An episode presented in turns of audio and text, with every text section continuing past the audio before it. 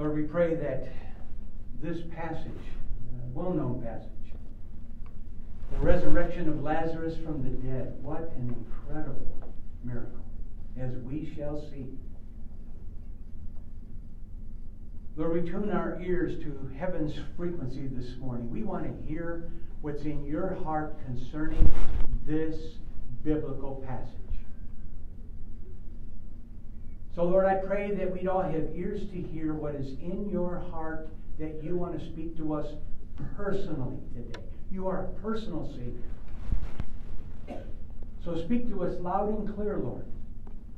And as I again sound the shofar, I pray that your voice would be clear, our hearts would be still and ready to receive.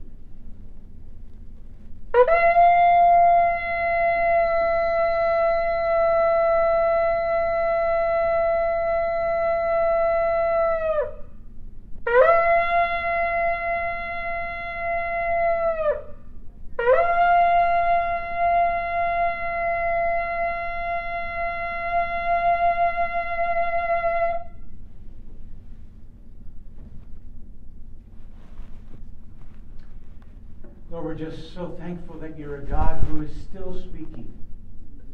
You're still revealing. Your word is bringing revelation of Jesus Christ. Your word is bringing revelation of truth. Let your truth go forth this day that we might be made more free. To your honor and to your glory. Amen. Amen. Well, as their sick brother Lazarus worsened. Mary and Martha would immediately turn to Jesus for help. The sisters sent to him, saying, Lord, behold, he whom you love is sick. Now they fully knew that Jesus could heal because they had personally seen his miracles. They knew that he was compassionate and that he loved Lazarus. They were sure, they were absolutely certain that he would come and that he would heal their brother.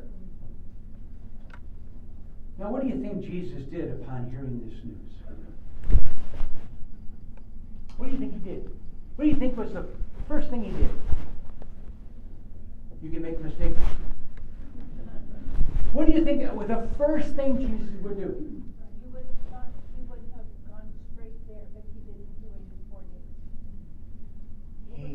Prayed. He prayed. he prayed. He prayed until he received clear direction. Father, what do you want me to do? He may not have prayed that out loud, or he may have excused himself after he heard that and went to say, Father, now what do I do? In the presence of no other ears other than the Father's. And there's a life lesson right here for us today. Now, I'm going to be doing a little bit something different today, something I used to do a long time ago, but I felt the Lord put it in my heart that this needs to be resurrected today. And that is, we're going to have 11 slides that'll be up here that I think is worthwhile for you to pen to a piece of paper so your memory can function more than just this morning. When we are faced with a decision, immediately go to the Father in prayer. Immediately. Every decision, Lord, which one of these should I get? Which pastry should I get? I tell you, we're better off praying. He may say the one with less calories. We don't know how he's going to guide, but it's a blessing to him that we're that dependent. Father, what would you have me to do with this request? Go to the Father. Go to the Father first and foremost. He went to the Father. When he heard this request, Father, what do I do? Proverbs 3, verses 5 through 7 says, Trust in the Lord with all your heart, and lean not on your own understanding. In all your ways acknowledge him, and he will direct your paths. Do not be wise in your own eyes. I love how when it says, do not lean on your own understanding. Did you hear that? Did you really hear that?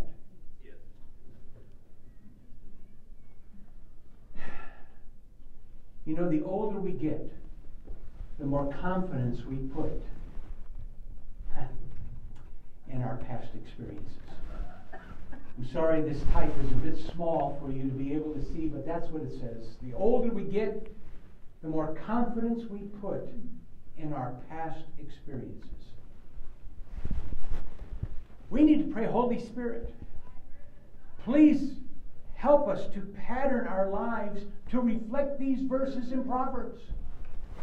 Trust in the Lord with all your heart. And don't lean on your own understanding. As wise as you think you are, God is a lot wiser. And do not be wise in your own eyes. And the older we get, the stronger the temptation to rely on our past wisdom. Jesus looked to the Father for leading and direction all throughout the day. He was God dependent. And I pray that in this season of our lives, the Holy Spirit will help us all to become more like Jesus in our dependence upon our God. To the degree that we love and trust the Lord, to that degree, fear will no longer have room in our souls. I'll repeat that. It's on the board to the degree that we love and trust the Lord, to that same degree, fear will no longer have room in our souls. So if we have absolute love and trust in God, fear has gone. All fear. Now let's look at verse 4 in our passage. Excuse me. When Jesus heard that, he said, This sickness is not unto death, but for the glory of God, that the Son of God may be glorified through it. Now, there may have been a time lapse between verse 3 and verse 4. I think Jesus, eh, I, I believe often he left the group and wanted to have a private talk with Father. And while he was talking with Father, Lord, what do I do? Father, what do I say? Do I go now? Immediately what the father said was, This sickness is not unto death, but it's to the glory of God. That's what God spoke to him when he said, What do I do? The Son of God is going to be glorified through this.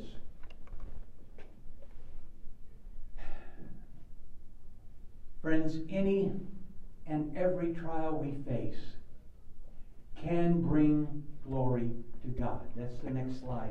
I can tell I'm going to need to make the type larger.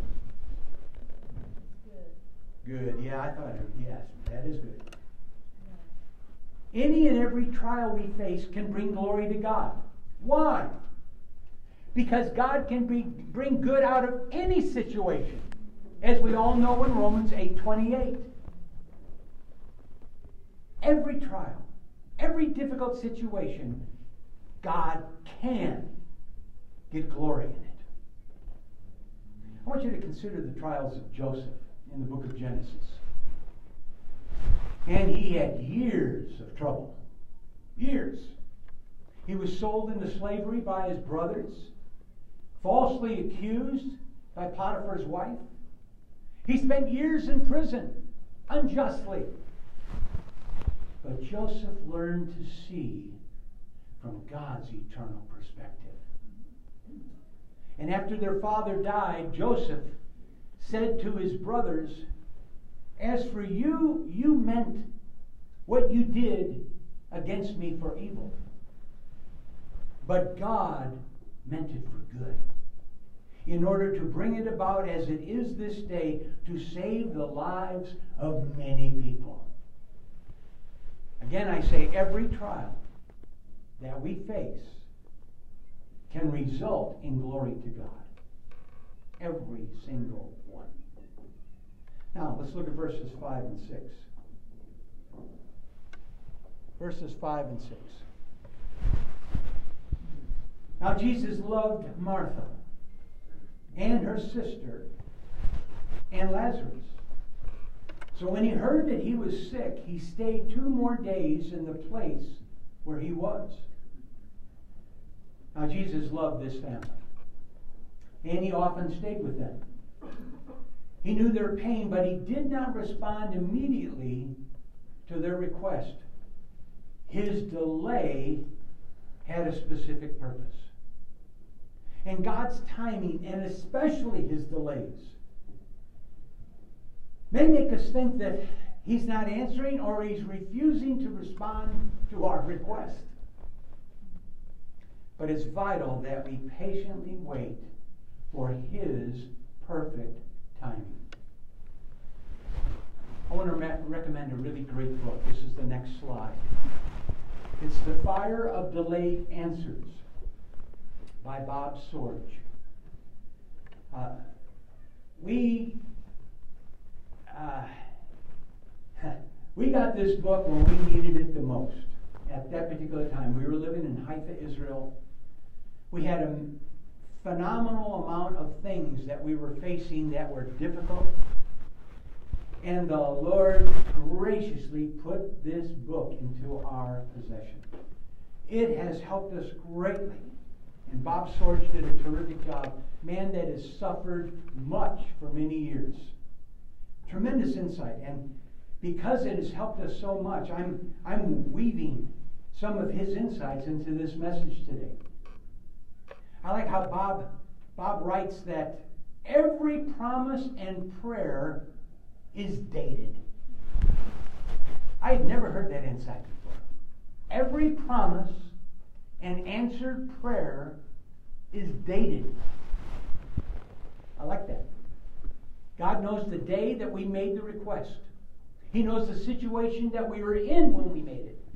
And He knows the day and the hour when it will be answered. God's timing is always perfect for the fulfillment of the promise or his answer to the prayer.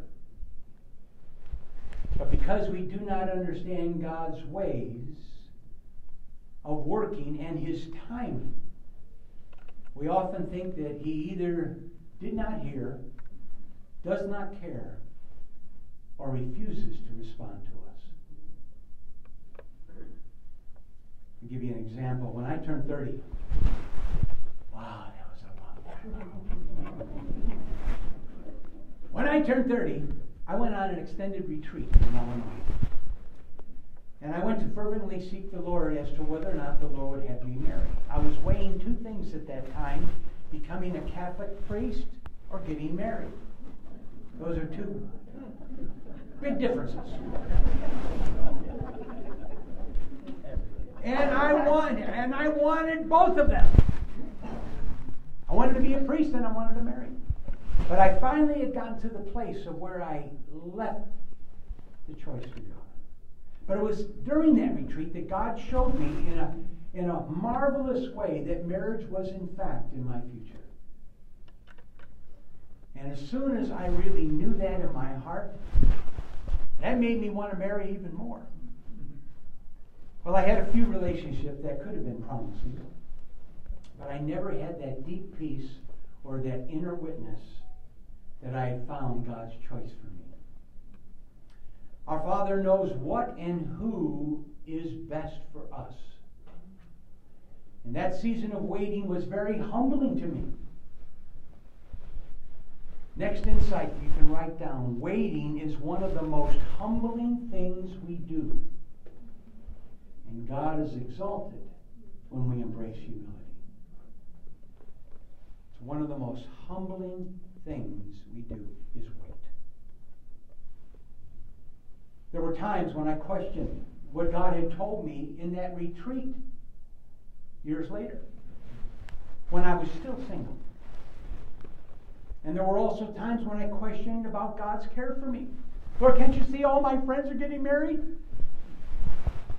They were all married by the time they were 30. I was 41. Hmm. Well, how foolish I was in questioning God. His timing is always, always perfect. His answer and provision for me was almost 12 years after I received the promise on that retreat. 12 years.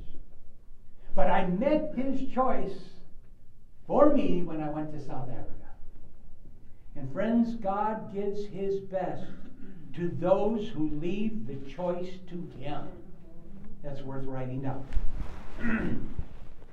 God gives his best to those who leave the choice to him. The blessing of Janet in my life was well worth the wait of 12 years. The truth is, all of us have had to wait on the Lord concerning prayers and promises. All of us. But every one of our biblical heroes had to learn the same way. They had to learn patience as they waited for answers to their prayers and God's promises. So, beloved, we're in good company. If all the heroes in the Bible had to do this, we're in great company. We're going through the same things that they had to. I want you to listen to King David. Want you to hear his emotional and his physical and his mental stress that he was in in Psalm 13. How long, O God? How long, O Lord, will you forget me forever? How long will you hide your face from me? How long shall I take counsel in my own soul, having sorrow in my heart daily? How long will my enemy be exalted over me? In two verses, David asks, How long? four times. He is desperate. He's at the end of his patience. Now it's the patience of the Lord that will take over. You see, God is allowing each of us to come to the end of our natural goodness, the end of our patience, the end of our love, so that we can love the unlovable and unlikable. He's looking to push us to the limit of our natural abilities so that the God abilities can kick in and take charge. Have you ever wondered why God allows financial or physical or emotional stress to come upon us? Well, in my 50 plus year journey in the kingdom, I've discovered that God uses distresses and delays to stoke the flame of our zeal for the Lord. As we actively wait on God, as we're diligently seeking Him, searching the Scriptures, and praying fervently, where there is no distress, Christianity becomes complacent. Next insight the zeal for Jesus in the earthly church was strengthened by the fire of resistance against her. That zeal only increased, it was magnified in that early church. It was strengthened and fortified, it became their stronghold by that fire of resistance that came against her. Okay, back to John 11 down in verse 33, it reads, Therefore, when Jesus saw her weeping, and the Jews who came with her weeping, he groaned in the spirit, and he was troubled. Wow. Who can comprehend the depth of the Lord's human emotions at this moment? One of his closest friends is near death and now has died, and he sees them all weeping. He was face to face with death, the stronghold of Satan. And not only was he confronting the power of darkness right then, right then, right there, he was also surrounding, he was surrounded by unbelieving grief power of darkness and unbelieving grief. And in the midst of that, he had the faith to make that proclamation Lazarus, come forth. Wow. Now I hear someone's got their. I know, and it won't shut off. Oh. I'm trying. We need a high tech person to be help. Yep. Where's the youngins? Hunter, can you go over there and give her a hand if she needs it? Yeah, boy.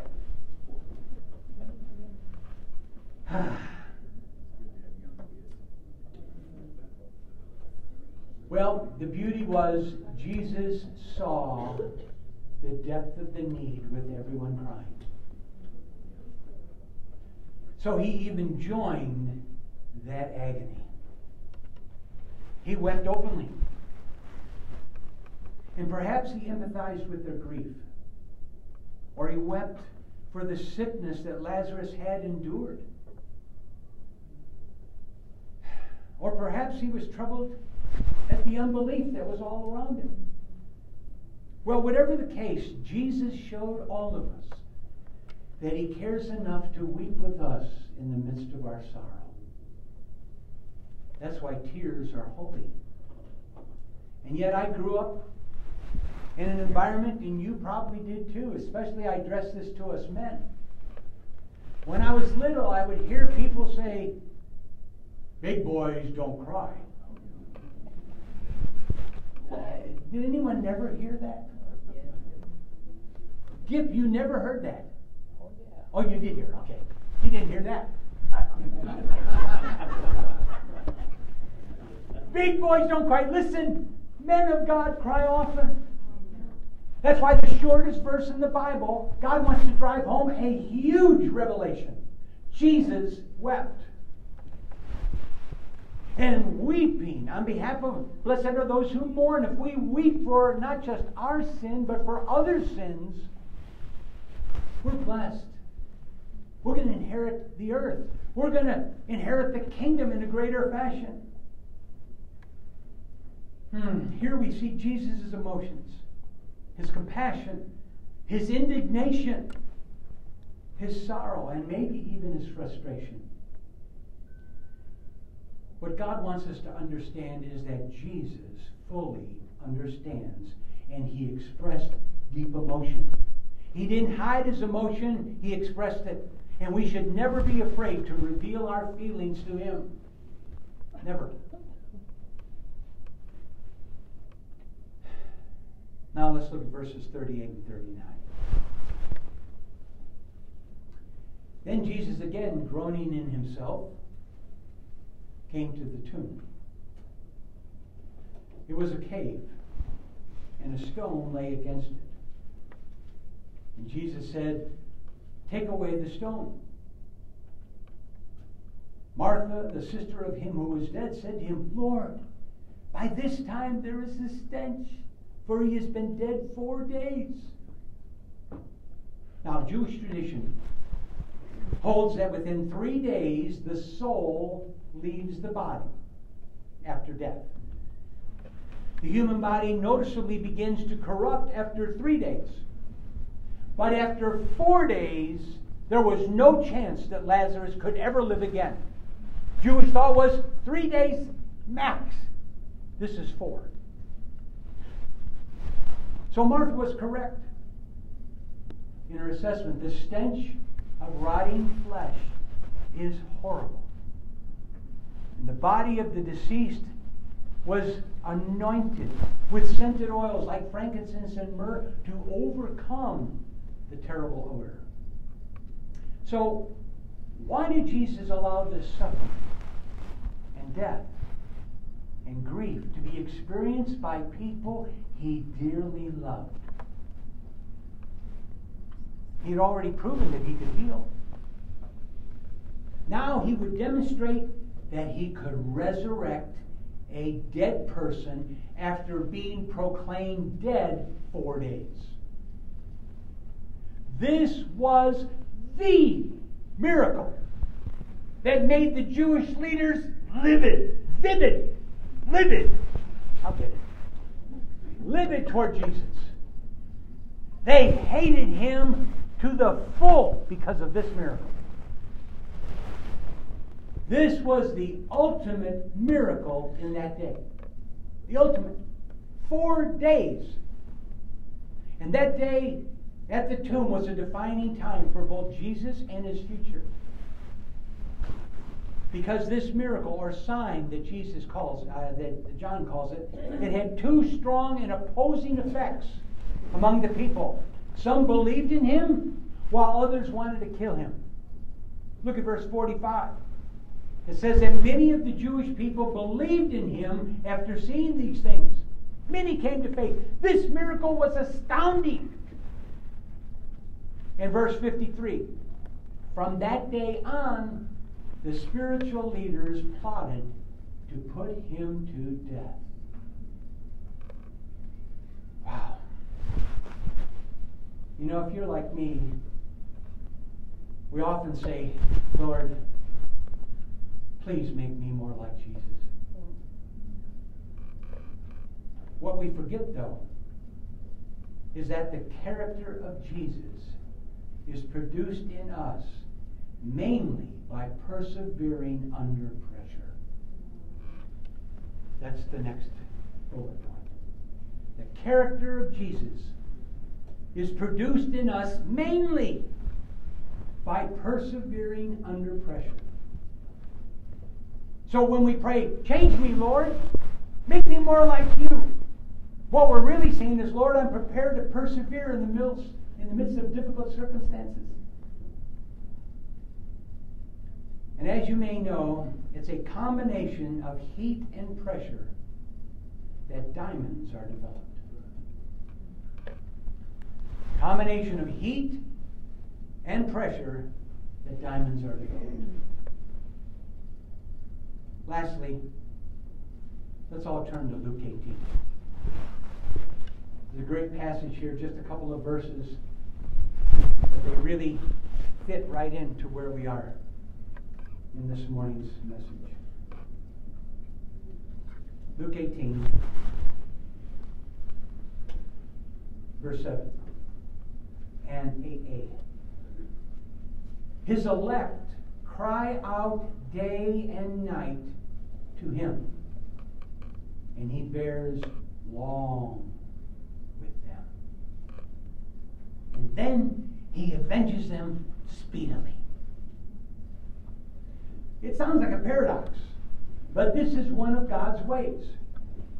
He waits while we fervently pray day and night, and then suddenly he answers.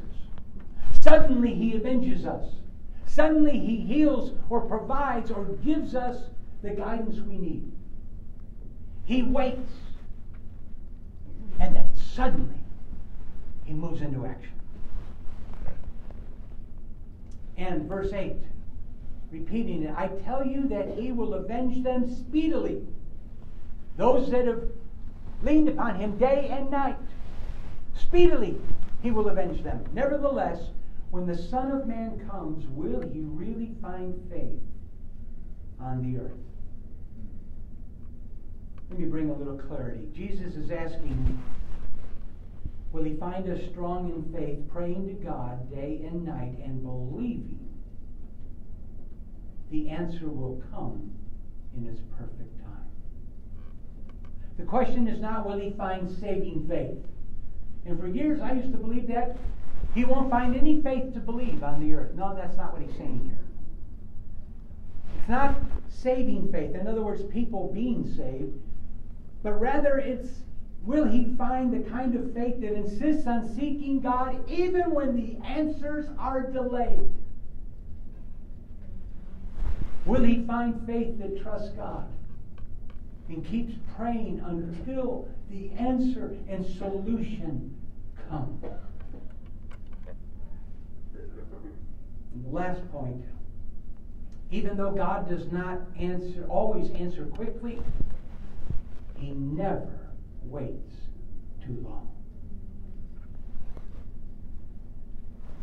He does not always answer quickly, but He never waits too long.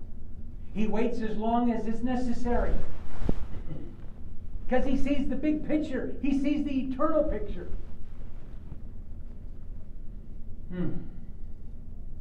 But when the intended work and plan of God is complete, He acts speedily. Amazing. Hmm. He didn't go and heal Lazarus right away. He waited until he was in the tomb for four. But then when he resurrected him, it was quickly Lazarus, come forth! What a shock. I bet you could hear people's hearts beat. Let me just say that if you, you, have been waiting a long time for God to answer some prayers or to fulfill a promise, keep on praying, keep on believing. That's the simple message. When God finally answers, you may be shocked as to how quickly the answer comes. Let's pray.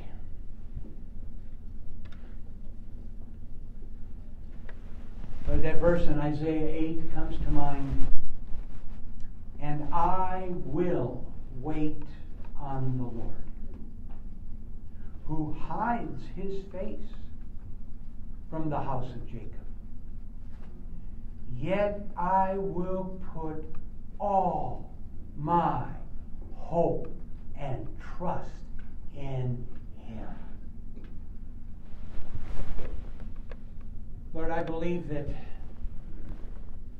all of us are waiting for some prayer to be answered.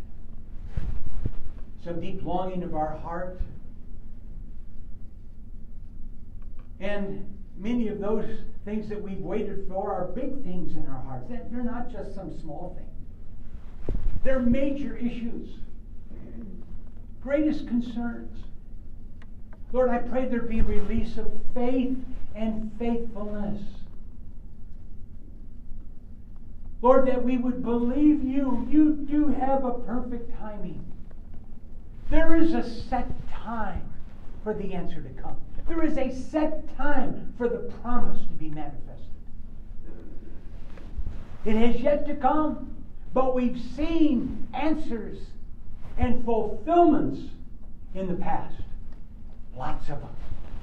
But Lord, when we're concentrated on one that is yet to be answered too often, that gets all the attention.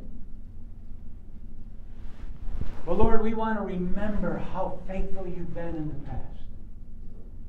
What a God. You've healed us, you've healed loved ones, you've given promises.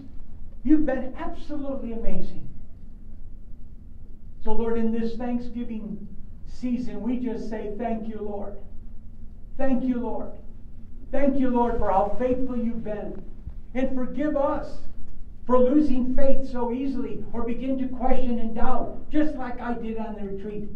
Or just like I did years later without seeing the answer, without seeing the promise. Does God really care for me? Doesn't He see the anguish that I'm going through? Yes, He does. He does care and He does see. But He's seeing from an eternal perspective. There is no time in eternity. And Father knows best. So, Lord, we want to surrender again to you the prayer that's been in our hearts that we have yet to see the answer. We want to surrender the promise, the precious promise that you've given, that darts of doubt have looked come. Lord, today we take out every dart of doubt every questioning of God. And we just say, Lord, I fully put my hope and my trust in you all throughout the waiting time. Because you are a great God. You're a perfect God who answers in perfect timing. So thank you, Lord, for building up our faith today. and strengthening our faithfulness to you to keep on praying and keep on believing even though we see no answer. We don't even see a hint of an answer. It's all right. Continue in faith and faithfulness. For God is aware perfectly of the situation, and in the set time, the answer and the promise will come quickly. Thank you for your encouragement of this this morning, Lord. We love you. We bless you. We glorify you. Amen. Okay, we've got about uh, seven, eight minutes. How about if we do this? What did God speak to your heart this morning in this message? You might look at your notes or something, something stood out somewhere. Share that around the table. And please be brief in your sharing because there are about six or seven around each table. All right. God bless you.